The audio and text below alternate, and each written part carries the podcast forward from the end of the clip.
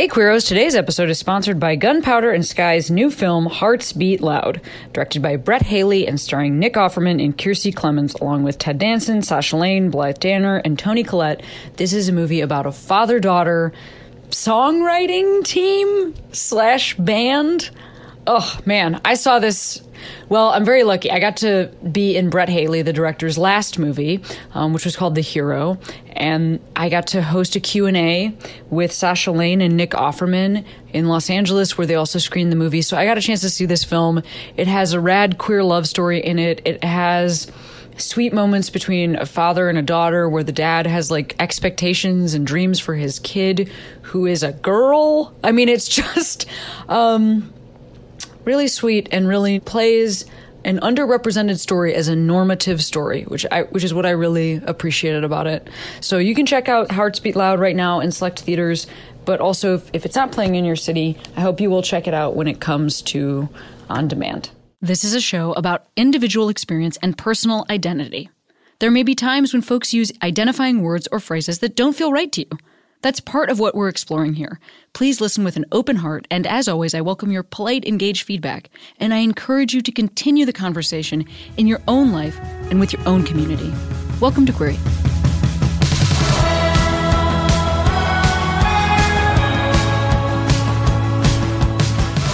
Hey, Queeros, Cameron here. First of all, I know this has been a very stressful couple of weeks if you live in the US, and I wanted to give you a spot of hope, which is that my new stand up special, Rape Jokes, which you can stream for free on my website, CameronEsposito.com, you can just watch it for free, has raised over $35,000 for RAINN as of this recording. And I'm sure by the time this is airing, it'll be even more than that. So folks are watching the special, they're sharing it and talking about it, and they're donating. And if if you haven't seen it yet, I would so appreciate you checking it out, and you can see it at CameronEsposito.com for free.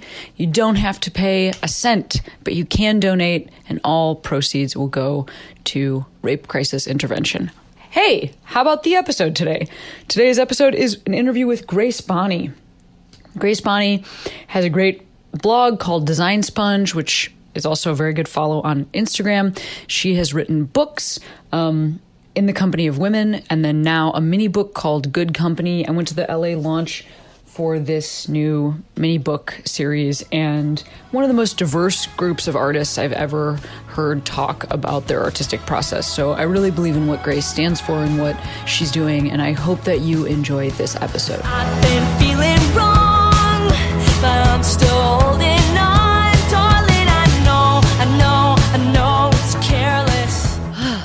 Well, we had like a nice long time to chat pre the podcast because the podcast in front of us was running long. So I'm like, this isn't the first moment I've heard, heard your voice today.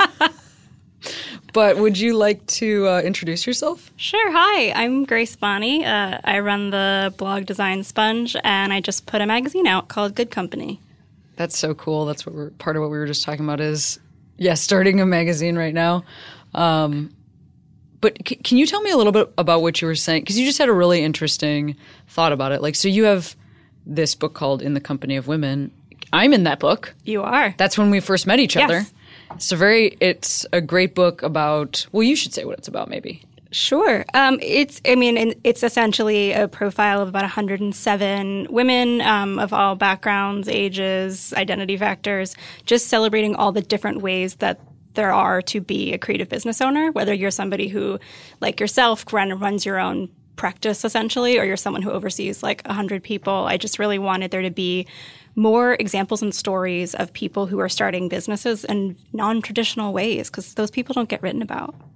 Oh man, I mean, I'm here for that. I am here for that. Um, and thanks for including me in there. And then you, your new magazine. Tell me more about that, and because I feel like it's in continuation of that project a little bit. It is. It was so my publisher Artisan came to me and said, "Great, this book did well. Let's do book number 2." And I didn't want to wait two more years to just do a 100 people. And for me, one of my biggest kind of hesitations within the company of women is in the title, which was do I gender this book or not? And as I kind of get older and inch closer to 40, I'm finding myself less and less comfortable with gendering projects, but that one had a very specific purpose. So going forward, I wanted to make a publication that would kind of move us back into the realm of gender not being the primary focus, but instead kind of elevating and celebrating the voices of people who've been underrepresented and still within the creative community. So the magazine is all about painters, artists, comedians, fashion designers, musicians, just awesome people doing awesome things. And each issue has a theme. And so the first one's all about community. And what's it called? It's called Good Company. So we still got the company word in there. I love just, it. Just no women. Yeah. Where could folks get it? They can get it anywhere fine books are, stole, are sold. Where there's you can get it anywhere Anywhere. fine books are stoled. If you go somewhere and you stole a book from there, that's where you can get this. Go back Please to the last it. place where you stole a book and then pay for this one. Yeah, And, all, and all the usual internet suspects. Yeah. This is very exciting because I, I think that um well so like we met then uh Mm-hmm. I like made you shoot me in the woods basically because I was like this is where I hang out and do all my thinking. Oh, I feel like we dragged you in the middle of nowhere. I was like, Cameron is never going to talk to any of us ever again. Um, but it worked. I, the, the photos turned out so well. At least I thought Photo turned did. out great. I really was like I love to be in the woods. I love to think while I go on hikes in Griffith Park. Um and and then after that so like from from that meeting I have been really invested. You were so nice to me, and I was. I just have been really invested in trying to figure out like sort of what everybody is up to that I intersect with in this in my life and in my job, especially people who like um maybe I have like no particular reason to intersect with like, you know, you're not a part of the comedy world at all. So I've just been like really checking out everything that you've been doing because it's just been so interesting and I like love what you're doing on the internet. So talk to me about Design Sponge first of all. Sure. Well, first of all, I wish I hadn't named it design sponge. That's that's a good place to start. I have to say the word sponge like 80 times. a Why did you why was it named Design Sponge? 22 i don't know I, my mom used to call me a sponge because I, I am like a researcher at heart like give me an obscure topic and i will spend days on the internet finding out everything and i love that and so i was 22 and working at some other miserable job that i hated in the record industry and was like i want to start something to talk about design and art and all the things i love um, so I, it was a blog spot it was a free thing i threw what my name year on is it. this? This was 2003. Yeah. And I had just graduated from college um, and was working for a record label. And I was working with uh, Mike Gordon from Phish because I was a former hippie, former, emphasis on former, um, and was just miserable. And I wanted to talk about something I liked. And I had been a fine art major, but I'd also had a radio show all through college. So I wanted to figure out which of those fields to move into. Turns out it's not radio, not music. Um, yeah, I started the blog just to talk about things that I liked. And I was living in Brooklyn, and like the design scene was like really having a moment then. And, you know, kids are like dragging found materials out of things and making couches out of them. And it was just super cool. So I just walked around, took pictures, and talked about it, and thought like maybe one day that blog would be like an online resume to apply to a magazine. And then all the magazines ended up closing over the decade that I was kind of running the blog. And it became the magazine job that I always wanted. So I still don't know how I ended up here, but I'm really happy that I did.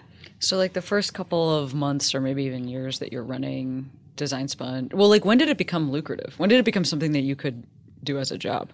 It happened really fast. Um, I, th- I think for a number of factors. I, I think that when I started, there were like maybe three other blogs that talked about art and design. And the New York Times did a whole story on like what are these weird things happening on the internet where people are talking about art and design. Let's interview three, three of them, and I was one of them. And so I went from having like a few thousand readers a day to having like I don't know, like 50,000 readers a day. And that kind of catapulted myself and a couple other blogs into this place that I think is very hard to get to anymore because there's just such a wealth of options out there.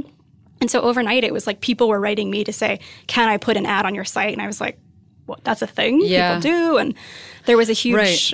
anti ad moment for a few years where, because I mostly write about independent design and handmade things, people were like, fuck money, like fuck capitalism, like how dare you make money off of something you enjoy. And that's still like a sentiment that exists in our community. And I try to kind of exist in the gray area in between like being an ethical business owner and then also being like, I have bills, like I have I have to pay them. Yeah, of course. Well, I mean, the other thing is, so we sort of part of we sort of now it's like everything we we just we rebuild the same systems again and again. So like you were um, on the internet doing blog stuff at a time when there it was all like a city that had not even been planned yet.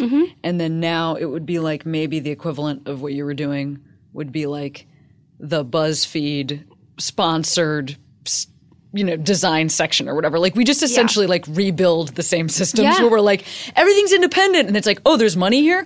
Well wait a minute. Like let's build like a huge corporation and then put that under the corporation. Um, and if you never get paid or if people like you never get paid then you can never offer an opportunity uh, an, an alternative to what is going to be huge. Like there, there's always going to be like a, it's the same thing in podcasting. Yeah. It's like it's good to be able to make. I make ad revenue on this show, um, not a ton, um, but it keeps it as something I can prioritize. And that's important. And I think depending on what sort of podcasting community you're a part of, I, it can be difficult because when I, I mean, coming from art and design, the art and design community for some reason is so like outwardly anti money and everyone feels like it's somehow less like everyone loves the word authentic, which I just loathe. But our community loves to say authentic and that you lose authenticity when you make money off of it. But it's such a privileged point of view to be like, no one should make money off of the things they love. Like, yeah, you should make money. I hope you make a ton of money off of doing things you love because that lets you pay and hire other great people to do things. And that's part of the joy of, of the magazine was like finally having a budget to hire people that I love and respect. And I, I don't always have that budget for the blog. So I want to hire and pay people who are awesome. I think that's such a great point. I, I think a lot about the the comics who early on in my stand up career were also very much just like I'm all about the art man and I and I can't have a day job because I need to go out f- and do five shows a week and then it wouldn't even be like like it didn't even occur to me. I wouldn't even think about it except for like a, a year or two later be like wait a minute but like where are they living? And then it would be like oh with their parents. Or like who's paying for their rent? Oh, their parents. Like it was there was never so the you're right the like totally pure person sometimes is um may- maybe not as pure as they are presenting somebody's paying those bills We're just like stop worrying about purity so much. oh that's such oh god you can know? we Just That's let's just have lots of options to do things. And if you don't like the way one person does it, then don't buy or read or support that thing. Choose another thing. There's so many great podcasts, there's so many great blogs, blah blah blah. There's so many options and for everyone to get fixated on how a few people are doing something just drives me nuts because there's just way too many cool options to choose and we all know there's plenty of negativity on the internet, so like just choose something else. I love uh, yes, you're right. You can support the things you like, and that will be enough. You don't have Yeah. to take down. But you get a lot more attention when you say negative things Right. on the Oh, internet. Gosh, I guess. It drives me. I, I follow, I love RuPaul, and I was watching like this kind of deep intellectual analyzation of the fan community the other day. And I just had this moment of like, maybe let's just stop paying attention to people who are just only spewing negativity and just celebrate the things that are good. And instead of tearing down a queen that you don't like, celebrate the one that you do. Like, why do we feel the need? It's so infectious online to just jump on and be like, yeah, I don't like this person for X, Y, Z. And it's become like so pernicious. And I just, I want to create things that feel positive and, and like alternatives so that you don't only have one choice that you have to hold to this high standard that's not fair. Sure. I mean, I think that the part of it is that there's like two things going on, which is that sometimes that um, feeling can like create enough strength in a group so that something that really is unjust can be can you can create movement on that, and then that feeling is so profound of like, oh my god, we organized and then something changed that I think it's hard to not also try to apply that to like just an individual that you think is annoying because their laugh is annoying. You know, like it's it feels like we kind of uh, do the same thing. If it's like this is a terrible person who we know does terrible things or this is like a woman whose voice is too high, you know, like on their podcast. It's like we apply the same uh, methodology and, and maybe we don't need to. Maybe we can like, you know, like work for justice, but like nece- not necessarily patrol somebody like saying the word like too much or anything like that, right? There's just there's so many real problems. Like vocal fry is not is not one. Of not them. one of them? You don't think so? Right. That's a fair point. I agree. Vocal fry is not one of our biggest problems. So you have, so you're like in this, I want to go back to your work and talk a little bit about, um, so Design Sponge is taking off, but then also like social media happens amidst this because social media doesn't really exist when you're starting the blog. Yeah. And how did that affect your growth or the way that you were talking about things? It's interesting. So it it kind of boosted it at first, and now has just fully killed it. Um, Interesting. which is you know it is the way it, I used to just be like, damn you Instagram, like you're ruining everything. But I love Instagram. I use it all the time. The algorithm is like killing my business feed, but oh well, I still find great things there. I, I think that because I try not to stay too attached to any one project, but rather just kind of a general direction or mission, it's let me kind of let go of, of how social media has kind of changed things. And I don't know if it's changed things fundamentally so much as it's sped up the pace at which things die. And I think, you know, I used to work in, I did work in print publishing for a while when I started Design Sponge, and I watched all those magazines kind of crash and fold and go back to the internet. And now I'm watching print happen again. And I've just accepted like these are cycles. And I think the, you know, kind of collective um, attention span that we have is so shortened because of things like social media that it just means that the boom and bust cycle that happens with any project is just, it's kind of on fast forward. Um, so I've just I've kind of gotten used to that now, and I'm like, okay, this might be great for like two years, and that's, then move that's, on. that's a really good way of thinking about it. I like I applaud you for that because I think it is well it's that and it's also like so like people uh the masses like ha- uh being trendy or whatever like hooking onto trends but then it's also uh corporations like shifting money to different sec- sectors to just be like is this a thing? We'll give this for money for 2 years. Okay I guess not. So is this a thing? Well okay no probably not. And then so we're also it's like it's it's happening um at both levels. Like it's happening like Yeah. above down onto your business and it's also happening below up yeah. to your business. and sometimes you can ride those and sometimes you can't. And it's fa- it's been fascinating to watch like large media corporations invest tons of money and people into like video. Video is the future of everything. And then they fire all those people a year later. And that's been kind of frustrating to watch like just how much money goes into those things. And i'm like ooh if you just slow down and maybe like spread that money out you know across a couple different ideas to see which does better it puts less pressure on each individual platform and allows you to actually support those writers or artists or photographers or whoever you've brought on to not lose their jobs a year later. And yeah I mean that would be I, ideal. I totally it would be I- nice but I that's not that doesn't make for like a catchy business plan. No, it like that's not what an investor wants to hear. They're No, like yeah. how do you turn this into a product that we can make cheaply and sell to a billion people really fast? Well, And- yeah, and it's also like the running to where the fire is. Like everybody wants this right now. Here's my version, and then you know, like making that your, and that's part of that is, um, like you said, just the internet like uh, speeding up our cycle so that we like know what the thing is that's cool. Like Mm-hmm. it doesn't have to even travel through water cool co- cooler conversation anymore. Yeah. it literally you don't even have to put your phone down to know what people are talking about that particular day, and so then the thing people are talking about that day folks are trying to make tomorrow, which I'm sure is a huge obstacle for what you do. it is I've, I've also kind of i mean i'm turning 37 this summer and i'm just Hey, we're of- the same age. We are Yeah. i didn't know that Yeah, I'm Very also cool. 36. um when's your birthday October. When's your birthday? june 9th Wow, you are a much older person. Can't believe Significantly older, and also- Significantly And also older. a Gemini. Oh, exactly. Twins. That is, that I don't know anything That is about the word. That is the sound that comes after anyone saying the word Gemini's. Everyone goes, "Ooh." What's the story? What's what's the I, apparently, we're all horrible, two-faced people. oh, I, that's God. what everyone, especially in Los Angeles. What oh a my bummer. god!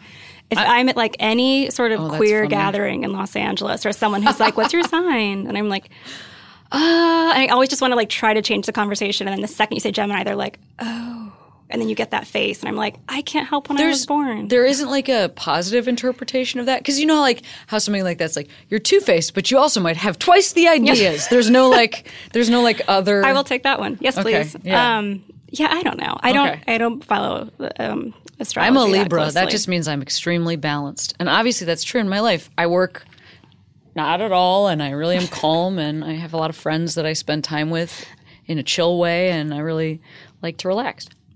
That sounds really good. You don't want to be two faced instead. No, I'm. yeah. Yeah. I, Um, I feel like you use Instagram in a really strong way. And I also don't know if everybody that listens would know what you're talking about when you say the algorithm is affecting your business. Can you say what you mean by that? So the algorithm is a formula that I mean it's it's always existed, but it's one that when Facebook bought Instagram, they've now applied the Facebook algorithm to Instagram, um, which means they're just putting code in that tries to prioritize what people are shown, but they actively are working to make sure that businesses and especially publishers have to pay significantly to have their content seen by the people who already follow them. Already opted in. Yes. Yeah. So all the, all the opt-ins, and in the beginning, everyone was like, "Tell your followers to ch- to click the button that says like always see my updates or whatever." But now that's gone. So I've just let go. I mean, it was a real bummer for a few years, and then I was just like, "Okay, well, this is gone now," and just enjoy it for what it is. It's how I meet like awesome people, and sometimes we connect in person, and sometimes that's how I find like cool places to volunteer, get involved. But like, it's not a business tool for me anymore. It's just it's not effective. Um, well, it's okay. You know, things Yeah. change.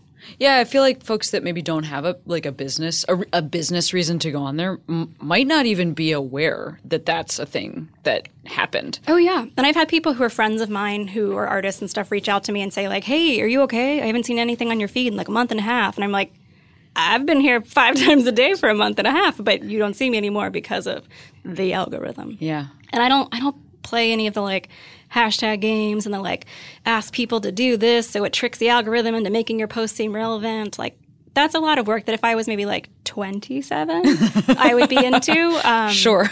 but it's just I've that that's a young person's game. I don't play that game anymore.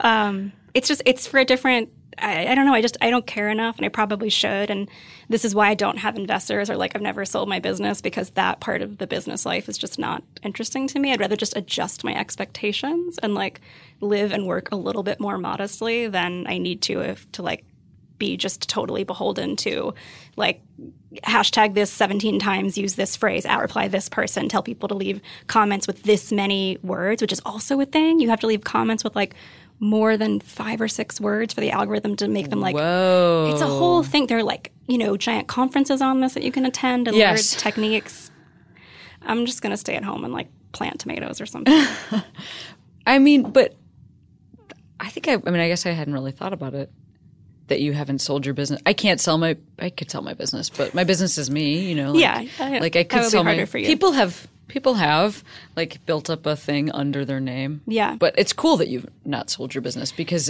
it, what you're talking about is also like I think something that a lot of folks who have businesses can relate to, which is just like you maybe it sounds like I'm hearing you say that you have this expectation that your business is going to continue to be something that pays for you to live and that that's your expectation. yeah Like that that was really good therapy language you just used right it sounds like what i'm Well, what I did was I went to um one semester of social work school. So sometimes I know what to say. Yeah, no, it was great. It makes me feel very supported. Yeah. um, yeah. No, I, I, I mean, I wish I was like cool enough to be like, no, I've turned down so many offers to buy my business. I've turned down two, and that was pretty much it. Um, I think because I've never pushed it in a site to grow really quickly or in, in a direction to grow quickly. I don't have any products associated with me. I can't scale my business because it's primarily me, um, which is fine. Like I, it's.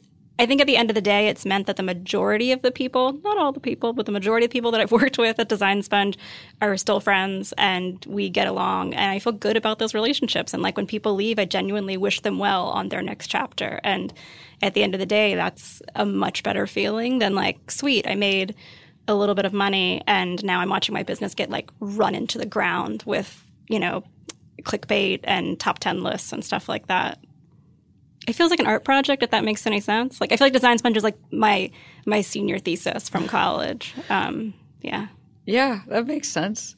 I also just think that the stuff that you're talking about is something we don't really hear people say about things that they have been successful at. We don't really hear people say, um, like, I'm actually kind of cool with where I am. Like, I've I was frustrated about that, but then I like realized that, and I'm and I'm starting a magazine. I mean, like print print media. How do you feel about going back into? How do you feel about that? Is that something that you're just like? I think this is going to be successful. Is it something where you don't know?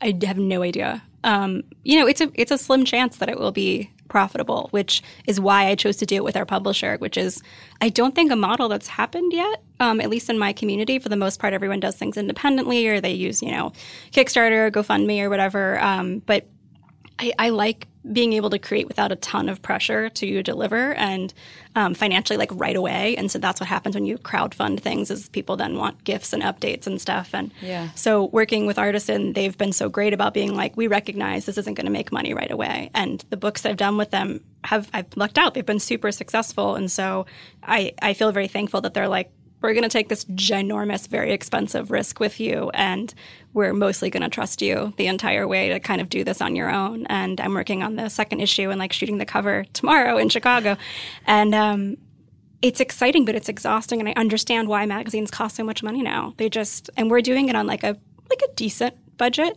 um, especially for an independent magazine, but you know the number of issues we'll have to sell to be profitable is it's going to be a challenge. So it's, and this is a thing nobody talks about, like, especially if you've been doing your business for 10 plus years, no one wants to talk about like things that could not work out.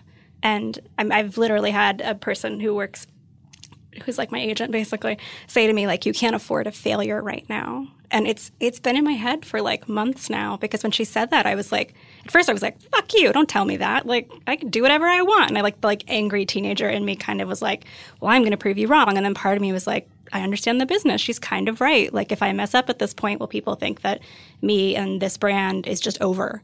Um, but then at the end of the day, it was kind of like, well, either way, I can't really control it. Like, people might be into it, people might might not be into it. Like, there's some really great stuff that's been produced in every artistic niche that people weren't super into when it came out or that didn't do well right away and then ended up becoming like really beloved, trusted things. And that's kind of where my heart is, is trying to produce things like that. So, you know, if, if that's what we end up being is like if I could be the the cult movie of my my little community that people enjoy like five years later, I'm still fine with that.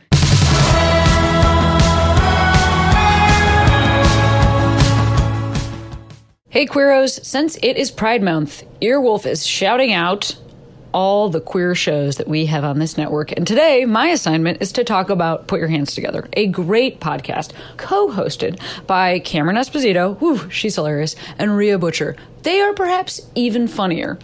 The wife and wife duo host a show live every Tuesday night in Los Angeles at the UCB Theater that is stand up for the two of them and then also a bunch of guests folks like Sarah Silverman and Paul F. Tompkins and Nicole Byer, and then some of Cameron Rhea's faves like Dave Perdue or oh god, I'm now blanking on a zillion names. Anyway, I love this show because it is one of my shows, but it is also the only stand-up podcast um maybe that exists that you, where you can feel like you're part of a live show and you can check it out on Stitcher Earwolf. You can check it out on Apple Podcasts, wherever you get your pods.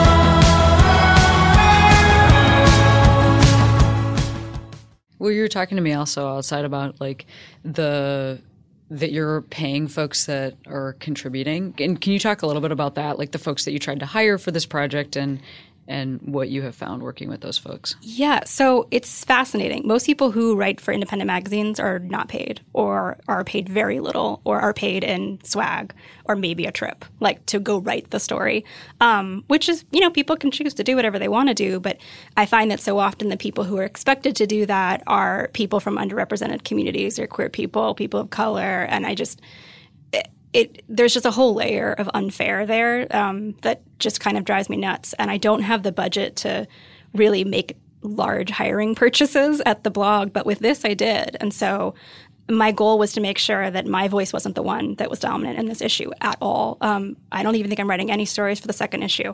And everyone I've hired, um, I would say like 95% of the people on the team for the second issue are people from like marginalized groups. Um, queer people, POC, people living with disabilities and chronic illness. We're talking about mental health, like all this stuff that kind of gets commodified and commercialized in bigger magazines. And like, I wanted them to be like really open discussions and I wanted them to be told in their own voices. Like, so often magazines will cover members of certain communities, but they'll have like a straight white lady tell that story. And I, I, don't want that to happen. I want people to tell things in their own voice and feel comfortable, and then also feel financially supported to do so.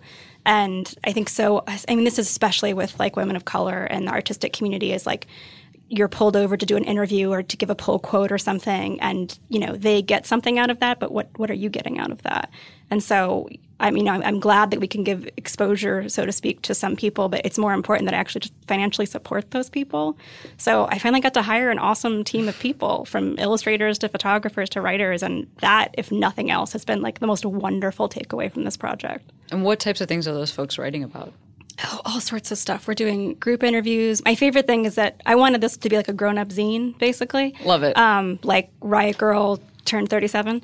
And I so I hired people to make miniature zines inside the issue because my publisher was like, "That's awesome. Can't read zines; they're not very legible," um, which was like a whole argument. But at the end of the day, I understood why the whole thing couldn't be one giant handmade collage. And so for this first issue, like Mimi Pond, who's like this legendary cartoonist, is one of the first um, writers and creative people on The Simpsons. He was just such a legend in cartooning. Um, there's an activist and artist named Grace Chin from Kansas City, and then um, Miriam Klein-Stahl, who lives in the Bay Area, and she wrote um, Rad American Women with um, Kate Schatz. And those three women made just like standalone cartoons essentially for the issue. And those just like knock my socks off because I didn't give them any direction. I was like, here's some money. Here's what I'd love you to consider as you write this. And they each came out completely differently. And getting to do projects like that makes me so happy because it's that up against like a personal essay or then like, you know, just a Q&A with somebody awesome. And I just wanted to tell as many stories possible in the ways that feel comfortable for those people. Because some people feel more comfortable drawing their story or having somebody else like do a Q&A, like whatever format feels comfortable for somebody. I don't want to force people's stories anymore. And I used to do that a lot. So the design the design element that you started your business with, is that I mean, is that showing up in good company like literally just in the way that it's made and your creativity there? Or is that also are you also like featuring folks from the design community? It's a little bit of both. Um, so I used. Did to- you like how long my the end of that question was? community. I just wanted to see how long. Can I hold it? Yeah. No, go ahead. I like it. Um, it's a little bit of both. I think that you know, for most people who have ever heard of Design Sponge, they only associate me or that particular project with like interior design and art and stuff like that. But for the past decade, I've been writing about people who have nothing to do with any of those fields. It's just, I don't think people have kind of noticed that yet, which is okay. And people who are like, oh, wait, you're not writing about an interior designer. And I'm like, no, this is somebody who's like an activist at Planned Parenthood. But to me, there's still a connection between what they're doing and what we're doing. And for me, I think about maybe six or seven years into Design Sponge, like, you know, I crossed into my 30s, just I went through a divorce, I came out, like all these big life things happened. And it made me very aware of how the creative community connects to like bigger life and social issues. And separating those two things and keeping it very in church and state just did not feel right. And that pissed off the vast majority of my audience. And they were like, stay in your lane. I don't want to hear you talk about race. I don't want to hear you talk about finance. I don't want to hear any of this. Like, shut up and talk about pillows.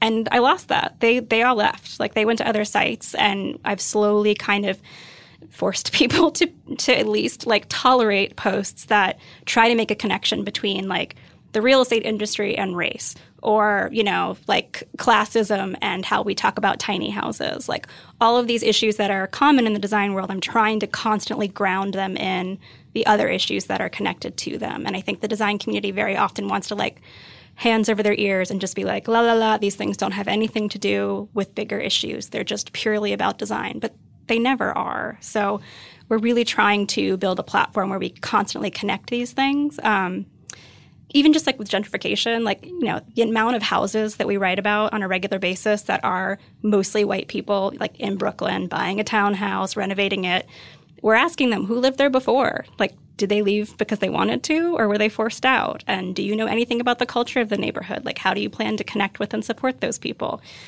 Those are uncomfortable questions that we're asking people now. Um, but I'm glad we're having those conversations because they're really important. And there's a small percentage of our audience that I think is kind of getting it and nodding and being like, oh, yeah, like where I shop and, you know, where I choose to live, those things have effects on the people around me. I think I might have one of the only jobs that nobody gave me this like pushback that I see for so many folks that I know about like stop being political. Like I'm. that being said, though, I mean there are still times where. Um, I think folks would want to hire somebody like to represent a major network or something that maybe shuts their mouth up a little bit more than I do. So I can kind of understand what you're saying. I can't understand the riskiness that you're talking about, um, where you're talking about like losing a giant chunk of your audience because you're sticking to your guns. And I really like good job, you know. Congrats. I don't know if you hear that a lot. You should hear that. That I think that's a good job that you did there. I don't. I mean, it's hard. I I, I think like there's a little part of me that's like, I'm glad I'm sticking to things that feel right. And then there's another part of me that like, that means I can't give anybody raises because I hear it. we've lost advertisers who are like, yeah, I'm staying away from your Black Lives Matter post as much as I can. And I respect their decision. I respect other people's decisions. But at the end of the day, it's like, I have this awesome team and I'm like, fuck, I can't pay you what you deserve to because I'm not playing the game the way I maybe could. Um, but I don't I don't feel good at the end of the day, and none of us at Design Sponge are being paid enough to make decisions that make us feel bad at the end of the day. So, you know, right now we just have a team that kind of understands that compromise, and you know, it works for as long as it works, and then what's next? Yeah, and you also chose to kind of come out as like using your like through your business. Like you were coming out also through your business. I remember seeing some posts where you were talking about like how uh, you were personally impacted and that that might that was like through your your like your business instagram you know being Yeah. like this is what my life is and i kind of need you to know this Yeah, so that you know what um like who who i am because some of the uh, subjects that you're talking about are things that like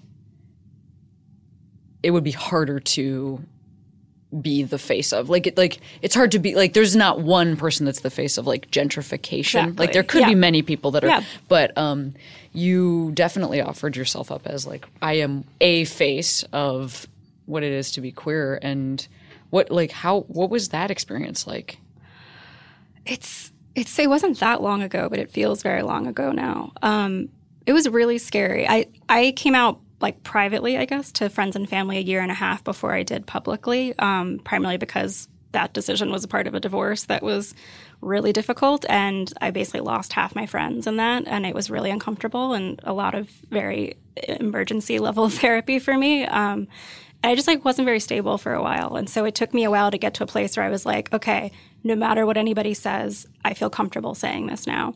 Um, and it happened because for my I think it was my 31st birthday. Um, my friends took me to a this like the Broadway dance studio in Manhattan is kind of known for like fun pop dance classes. I'm not a dancer, um, but I love dancing and I like fucking love Robyn. And my friends were like, surprise for your birthday, we're all together going to learn how to do the like call your girlfriend dance. And it was this I, I felt so understood, which sounds so cheesy, but I was like, oh, they get me. Like they get me and they see me. And I had so much fun. And we took this picture of all of us like in the dance studio, like sweaty and just having this like great time.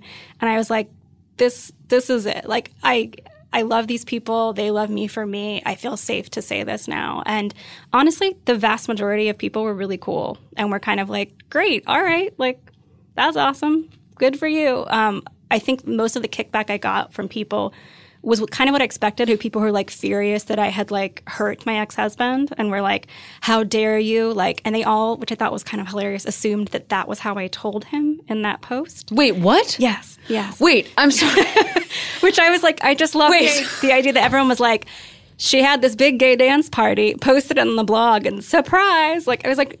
No, that was years ago. Like th- this is over.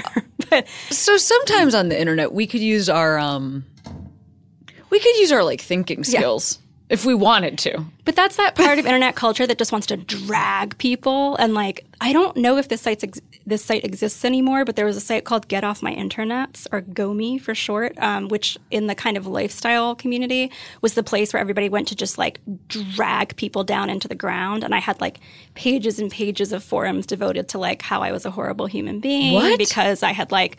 I had announced to my, my ex husband that we were getting divorced by announcing that I was gay on my blog. And I was like, do you like can we think about that logic for a second but then i also was like why am i reading that like what am i doing yeah um, so i stopped reading all of that sort of stuff um, i like just really accepted everyone's humanity, including my own, and that like I've made a lot of decisions I'm not super proud of, and I've hurt people, and that's that's a part of being a human. So that kind of was the process of me just I think taking myself off of the pedestal that a lot of bloggers get put on is like, oh, you do all these things that we like and we enjoy. That must mean you're a great person. And I'm like, it doesn't always. Like we're all real people, and so I think from that moment on of coming out and moving forward, it was very much about like decentering myself and trying to just use my platform of any sort to let other people tell their story. So I really stepped out of the way for a few years. And it's really only now that I'm kind of trying to insert my voice as one of many now versus the main one.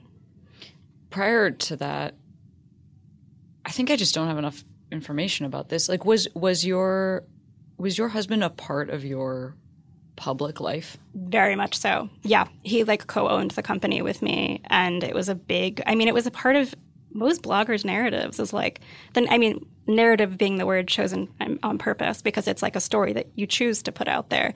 Um, and I think everybody was like, yep, this is my significant other. This is how we live. These sure. are our pets. It was in the lifestyle blog community, that's that's just like the game. That is like you right. announce who you are, you share your kids, your pets, your house, the whole deal. And so I basically went on lockdown for years after that and was like, nope, no one will know who I'm dating. Like, no one will know where I am. And I remember there were moments where, like, when I came out privately, I basically panicked. And then I moved to Portland, Oregon for summer and was like, I don't feel safe to be queer in New York because everyone will know me and they don't know that I'm not married anymore. And I wanted to go to a place where I didn't think anybody would know me and I could just, like, date ladies and do my thing and not be like judged or something, um, which did not go well. When I went to a show at like a random place in Portland, I had this girl come up to me and she was like, What are you doing here? And I was like, Oh, I'm here on vacation. And she was like, Where's your husband? And I was like, Oh, so that's not a thing anymore. Um, but I'm not really ready to talk about it. And she took a photo of me and she put it on the internet and was like, oh, like, why is she at a queer show and she broke up with her husband? Hmm, like hashtag drama. And it was a whole thing. And then that whole GOMI community jumped on that. And then there were all these rumors of like people were trying to connect me with like good friends of mine who were women. And they were like, ah, that was it all along. She was secretly having an affair with this person. And I was like, that could not be further from the truth. But I think people like to hop on that sort of stuff and run with it because it's, I don't know, gossip culture. I don't know. That sounds. I'm really sorry that that happened to you. That sounds extremely traumatic to have uh, other people involved in your life in that way at a time that probably was really hard. Yeah, so I just want to say that. Like, I'm sorry. That thanks. sounds like that sucks. It's okay. I mean, I had I had access to therapy, which is yeah, absolutely. You can thing. like work on it. it doesn't mean it doesn't suck. No, it's very true. And it was, you know, my coming out definitely like hurt another person, and that was that was a hard thing to process. Like that, my feelings and what I needed was just as important as somebody else's feelings. And all of my queer friends were like, "Fuck him, move on. Like you're out." Go. And I was like yeah, but like here's a real person who like didn't ask to be a part of like my out and people were that I was friends with who are queer were so angry with me for like the first two years because I wouldn't say anything publicly because I didn't feel ready. And they were like, oh, that's because you're ashamed. Like you're ashamed of yourself. Wow. You know, you don't look gay enough. You don't act gay enough. And I essentially had to just like de- disconnect from every community because I didn't feel safe in a queer community. Or not safe. I didn't feel like I didn't even feel accepted, I guess. Um, and then most of my straight friends were just like, what the fuck? Like, we don't know what to do with you now. We're very confused. Um, are you going to cut off all your hair? Like, what's happening? And then all my queer friends were like, cut off all your hair, get tattoos. And I was like, what do I do? I'm sorry, I didn't know you because I feel like that sounds like that's not, that's bad advice. I will say that's bad advice. Um, I think that I, I think that the the truth is, you know, um, folks are usually in the coming out process doing as much as they can handle at the moment that they can handle it. And I think yes. that that is something really to try to try to keep in mind. I know that for myself it was a long it was a long process and I have a lot of compassion for folks that like might even choose to never come out. I mean, because I think that my life is better because I am out. Um, and I cannot imagine having to keep something that was that like primary uh, secret. Sounds exhausting, but I also set my whole life up so that I could be out. I t- chose a job where I could be like famously out. You know, I mean, I I set my whole life up like this, and there's a lot of people who don't get to do that. And I feel like any member of the queer community that doesn't understand that, and I mean, on like, I would say the same thing about like trans folks who don't who are trying to weigh like when to disclose based on safety. You know, like there's just a lot to our community that that is in um, like trying to come up with solutions for support, and not necessarily saying like zoom zoom forward to be where I am. Also, where is that? Like where why do we feel the need to force people to a place that doesn't actually exist? Like you could come out as something. I mean, I, I think in particular when we're talking about like gender and my own understanding of my gender is like continues to evolve. And I feel like we keep pushing people into labels or pushing people into like, ah, secretly they were always this. And it's like, no, I don't, I don't want to be a part of that. And it's made it more difficult for me to have a larger group of queer friends because in particular, I think people who identify as women and as lesbians, or at least where I was in New York, like it was super turfy. It was like very trans exclusionary. Um, it was very like we dress this way, we listen to this thing. If you're not into that, then you're not gay enough, or you're not like officially this. And I just kind of pulled out of all of that and was like, okay, well, this is who I am. Like, this is what my hair looks like. It's what my hair has looked like since I was 13. Like, I'm probably always going to look super basic. Like, if I'm not like cool enough to hang out with, then that's okay. And uh, you know, my friend group has changed a lot, but I'm so thankful for it. Like, coming out was the most significant decision of my entire life, and it changed everything about the way I the way I work, the way I live. Um, and I'm really grateful for it. And I'm very, I'm very aware of the fact that I'm lucky to be able to come out without a ton of consequences. And so, while it was tough, I'm really thankful that I was able to do it. I love that you're like, without a ton of consequences. People were taking secret photos of me and posting them on mean sites. Um, I, I mean sites TM. I yeah. means mean sites. I feel like you might have. Uh, I feel like you might have slogged through the shit. Is what I'm. Is what I'm. What I'm. What I'm taking from your story. Your uh, relationship prior to that. Your your your being in a marriage and like realizing that that might not be something that you wanted to be in. I'm sure there are folks listening who have been in similar situations. And like, how did you. How did you get yourself to a place where you knew what you wanted to do next? Because that feels like um, a difficult spot to be in. I think I had to hit bottom very literally. Um, I definitely had a moment where I didn't want to get up and live anymore. Um, I think like I remember like going to a therapist and being like, or no, I was talking to one of my good friends. I remember um, sitting on a park bench in McCarren Park in Brooklyn and talking to my friend and her being like, well, can't you just be gay and stay married? Or like maybe you're just bi and just stay married and then just like date girls on the side. I was like, it's not about date. It's not that simple. Like it's not just about like, let's just add this other thing to the recipe. It's like this is a giant fundamental change in who I am and I need to, space to process that. Um, and I was talking to a friend, and I remember she was like, "Well, just get over it." And I looked at her and I was like, "I don't know if I want to wake up tomorrow. Like, life would be a lot easier if I just didn't wake up tomorrow." And she was like, "Are you saying what I think you're saying?" And I was like, "I don't know." And she like called her therapist, connected me to that, and I was in her office the next day, and I've been working with that therapist ever since.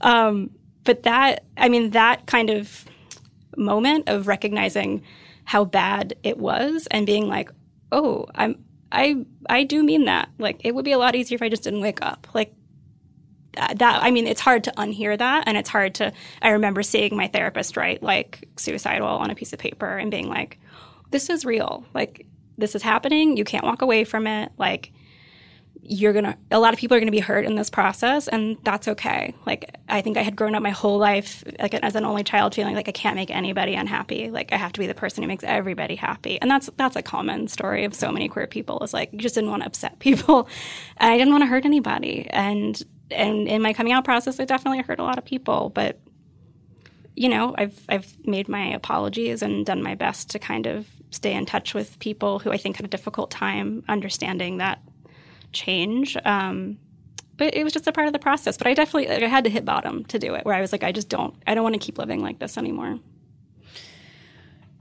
And all to like, I mean, it also, I, I'm struck by you're talking about like this fear of hurting this other person and, and obviously probably also fear of knowing yourself because like that's real you know and huge. Um, but like there are so many reasons that marriages can end and there are so many reasons that marriages can be like uh, successful but not like lifelong. Like that you can Yes. start a business with somebody then that could be a business that you want to keep for the rest of your life and that like that time was valid and you were in that relationship and that was all valid for you Yeah, that was what I really struggled with with making queer friends in Brooklyn was like how many people wanted me to just devalidate anything that came before that moment. And I didn't want to do that. And I think that was messy and complicated and I ended up making queer friends who like had kids from other relationships who were like yeah, life is really fucking messy. And like sometimes there's a guy attached to that, sometimes there's a child attached to that. Like there are other things. Like life isn't that neat and clean. And I think I just I just fell into like a really complicated group of lesbians that were just like you are Oh, these I hate these lesbians. I'm so but you mad at like, these lesbians. I've I still see some of them and they're all everyone's cool. It's fine. it's just you know I think it's really easy to like be like okay cut your hair like this, get these tattoos. What type of girl are you into? And I was like I don't fucking know who I am. I'm definitely not going to know if it's this type of girl or that type of girl. Like can I just be for a minute? And that's not convenient when everyone wants to push you into like a very defined label right away. Sure, absolutely. I mean, I, oof. yeah, I think that I don't know. I mean, maybe this is just like me letting myself off the guilt, off the hook for prior guilt, but I also think like life is so long and if you're having relationships i mean your your situation i don't know all the details. I don't know like how hard it would feel to somebody comes out that i like the, like i don't know what that would be like. Uh, somebody i'm dating someone i'm married someone then they come out as straight and leave me? I don't know. I'm imagining a scenario where this could happen to me. I don't know what that would be like. But um, i do think that you know, when I look back at my relationships, I've heard, I've heard a ton of people, but a ton of like, how is it that you're supposed to get through life without hurting anybody or without having baggage? That's why I'm I'm very feeling so stressed out about this group of people that you were friends with because I just don't understand what anybody is expecting. They're fine. I think, something you not. know- I don't mean. I just mean that concept of Yeah. that, that not not that group of people, but that concept of that like that somehow you wouldn't be like good enough for figuring yourself out by a certain it's just it's more comfortable in those labels. I get it. Like I totally understand. And I remember like I was dating someone prior to coming out who was transitioning while we were dating. And then my friends were like, Well, you can't date that person anymore because they're identifying as a trans guy now. So nope, you're out. And I was like, No, like we're dating. It, like I really, really like this person. And they were like, Yeah, but like you're a lesbian. And I was like, I've actually never said that term. So why are you putting that term on me? Like, I very much identified with the word queer and was like, this feels comfortable for me. Like, this feels like there's room. I think, like, I, just- I wanted that roominess. I needed there to be room to, like, figure things out. And, and I ended up then kind of falling into a different community of people who I think were just completely outside of the binary in every sense of the word, and that felt so much more comfortable. Um, but it definitely was another strike against me and sort of the initial community of queer people that I fell into. But I think I'm really glad that that happened because it taught me like really early on that like every community is not a monolith, and there are going to be people within that community that yeah you might have something in common with on paper, but you're not actually going to be friends with them. And that's okay. Sure, that's that's totally true. Yeah, that's totally true. And I and and also like uh words you should use words if they feel good. Like that's kind of the takeaway, right? Like I really love the word lesbian. I want to use that word and Yeah. also like uh anybody else who doesn't I don't know. I mean it's to me it's very strange to Oh, I guess I have a hard time with other with people requiring something from someone else that applies to not not my life. I, I require something of somebody else that require that does not apply to my life, but Yes. to their life. I have a hard time with it. Could be like a very restrictive religious upbringing where I'm just like, no, don't. Nobody gets to tell anybody, and everybody gets to decide for themselves. But gosh, doesn't it seem like many problems would be solved that way?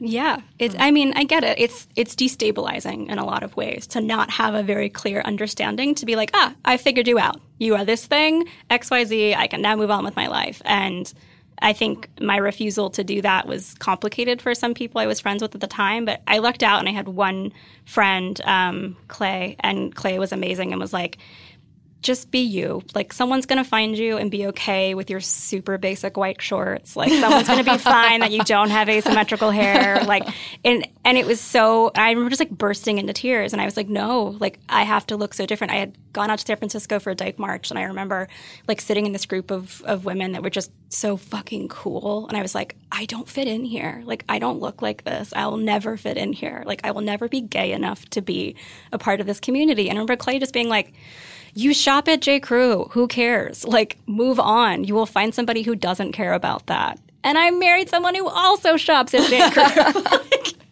it worked out. Um, yeah, you seem to be in a really like a positive and happy marriage right now, right now. Uh, yeah.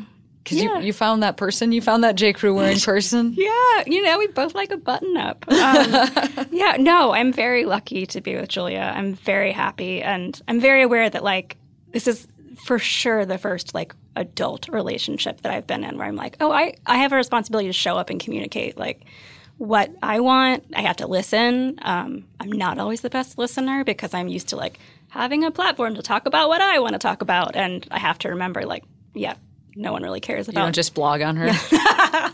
no. Lay down. Got a blog on you. no, no. What? How did you? How did you meet? She wrote me after my coming out post. Oh my god! I think maybe I knew this, but now I'm, but now I forgot. Yeah. I, it was it was very simple. That's incredible. We fulfilled every lesbian cliche possible. So you like, did this coming out post. Did this coming out post if not the same day, the day after, I can't remember. She wrote me and was like, "Oh," and Julia had been on my blog before. She had been interviewed for a different story because um, she writes amazing cookbooks, and we'd done a story with her, but it wasn't me writing it. And she was like, "I don't know if you're single or whatever, but like maybe we could hang out sometime, and if not, no big deal." And I remember sitting in our office being like, I mean, I totally knew who Julia was. Um, we just didn't know each other, and I was like, yeah, this this is happening. I'm going on a date. This is going to be great. And then I went away up up to the Catskills where we actually live now um, with my family for vacation, and we exchanged like 10 billion emails in between that day and then the date a week later, and that was pretty much it. I mean, it was it was very U-Haul-y. It was very like two Amazing. days later, she had her pots and pans in my apartment, and pots and, and pans for Julia, that is her equivalent of moving in. It was like her, you know, stock pot was in my kitchen that sounds really dirty, but that's no. I mean, I mean it does. Literally. Yeah, it does. Her um, stock pot was in my kitchen. Yes. the filthiest thing I've ever heard.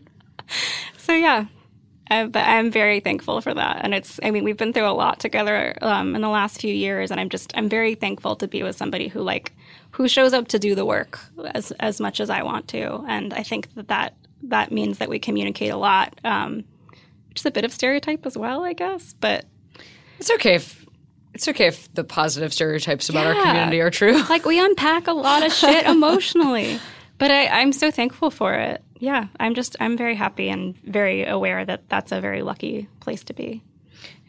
You you work together on a lot of like volunteer stuff and do some cooking in the area around where you mm-hmm. live and seem to have like a real sense of uh, I don't know this is literally just like, you know how the internet provides you with a little bit of information about what other people want to share? Yeah. So I'm just like, oh, this is what like this couple is like out there um, doing stuff together. It makes me feel uh, like in my relationship, like I'm not alone when I see posts of you two out there doing stuff that you do together. It seems like you care about the same stuff. Yeah, which I we, think is something we don't always talk about in marriage. Yes, we Julie and I are very different people, like very very different people. Um, but we overlap in a lot of really nice places, um, including volunteer work that I think we've both really gotten into. And I think it's been nice because we've been forced to kind of get outside of our New York City bubble now that we don't live there anymore. We moved about two and a half hours north in like a super rural area, and every Thursday, we work in this kitchen with women who are like in their 80s and 90s, who I don't think have probably ever spent time with queer women before. And it's it's a weekly ch- we love them so much but it's a weekly reminder of like how important it is to just be present in people's lives at different generations and i think they often make comments about like which one of us is the guy and and that sort of stuff drives me nuts. But it's that experience of every thursday morning cooking with georgine and diane in a church kitchen um, that we don't go to but we cook there. It's been so it's been so beautiful and i feel like that's a situation that happened because of julia. Like i don't think i would have taken myself to that church kitchen to go cook every week but cooking is such a huge part of her life and i joined in and i've been so happy and the conversations that we've had in that kitchen with women that are you know significantly older and have so much more life experience has been amazing because i understand why they would ask me that question because that's not been their life experience of two women could take care of themselves by by themselves. So I'm I'm just glad we do it. It's fun.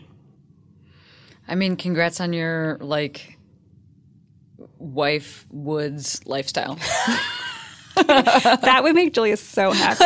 She's like she's one step away from like the brawny woman, basically. Um, like fully, she's I'm sure I'm very sure she's at home right now digging something or building something in the backyard, and that is where she's happiest. Um, oh my God, can we come visit? Because only Yes. Rhea has no space to do any of this, and this would be like their dream is to just like tinker around with nonsense. I don't even ever know what what Rhea's ever working on. It's literally like Rhea's really into baseball right now, so there's just baseball crap all over our house constantly. Like bats are getting pine tar put on them. It's like at a very there's so much. Um, like this level of professionalism uh, for Rhea's baseball playing. Like, I mean, I can't even tell you. so, but you love If- your, you love your person and you love their things. And Oh like, my god, I love it so much, and I and I like that I'm with somebody who's just like into projects in a way that I am not. I do not want to do those projects. Julia is so into projects and they don't always work out. And that makes me love her like 10 million times more. Like she has this great video she put online last year of she made a, um, a wooden like doormat for our door. Cause I saw one on the internet and I was like, that's super cool. It's like made of reclaimed pieces of wood. And she was like, give me an hour. And she disappeared into the garage and came back and she put it down and went to open it and she made it too tall. So the door just hits it over and over again. So now it just hangs on the garage wall as like art. And it just makes her happy. I feel like when you really love someone, you just kind of like, I just love things that make her happy. Like, Absolutely. it's like roasting a pan of sweet potatoes makes her equally happy. And I get to eat them. So it's a win win. yeah, yeah, yes.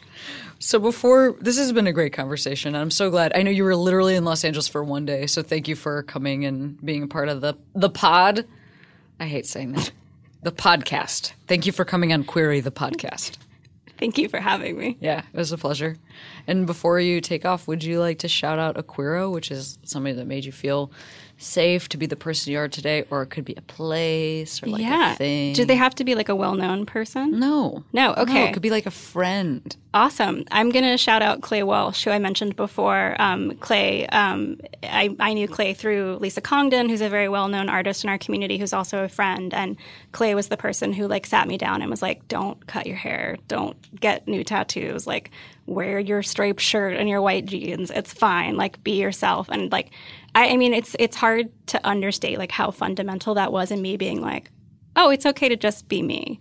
And I think about that moment all the time. And I'm just so thankful for Clay and just anyone who I think is a part of the queer community that who makes it makes people feel okay to be themselves. Yes, absolutely. I think it was Kacey Musgraves who said it best when she said, "Follow your arrow wherever it goes." I just learned about Kacey Musgraves like two weeks ago. I am so happy that my episode ended on a Kacey Musgraves quote. That can't ask for more. Thank you, Grace. Thanks for having me.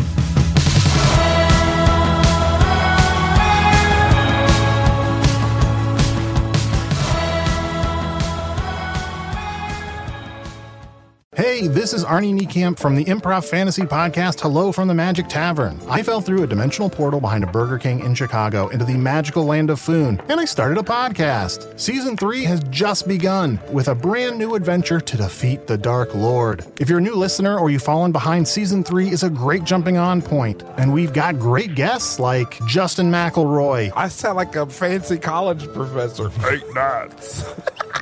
Rachel Bloom, You want to see my collection of men corpses and one woman? Felicia Day, and Colton Dunn, You've seen me have intercourse with a variety of species. It's a bummer. Andy Daly, You have the members of Genesis listed, but Phil Collins is crossed out and then circled and crossed out again. Uh, yes, I have killed Phil Collins twice. Thomas Middleditch, Jesus! I mean, Jazos, Ruler of the Eighth Circle! and that's just the beginning. Season three of Hello from the Magic Tavern is out now. Listen in Stitcher, Apple Podcasts, or wherever you get your podcasts.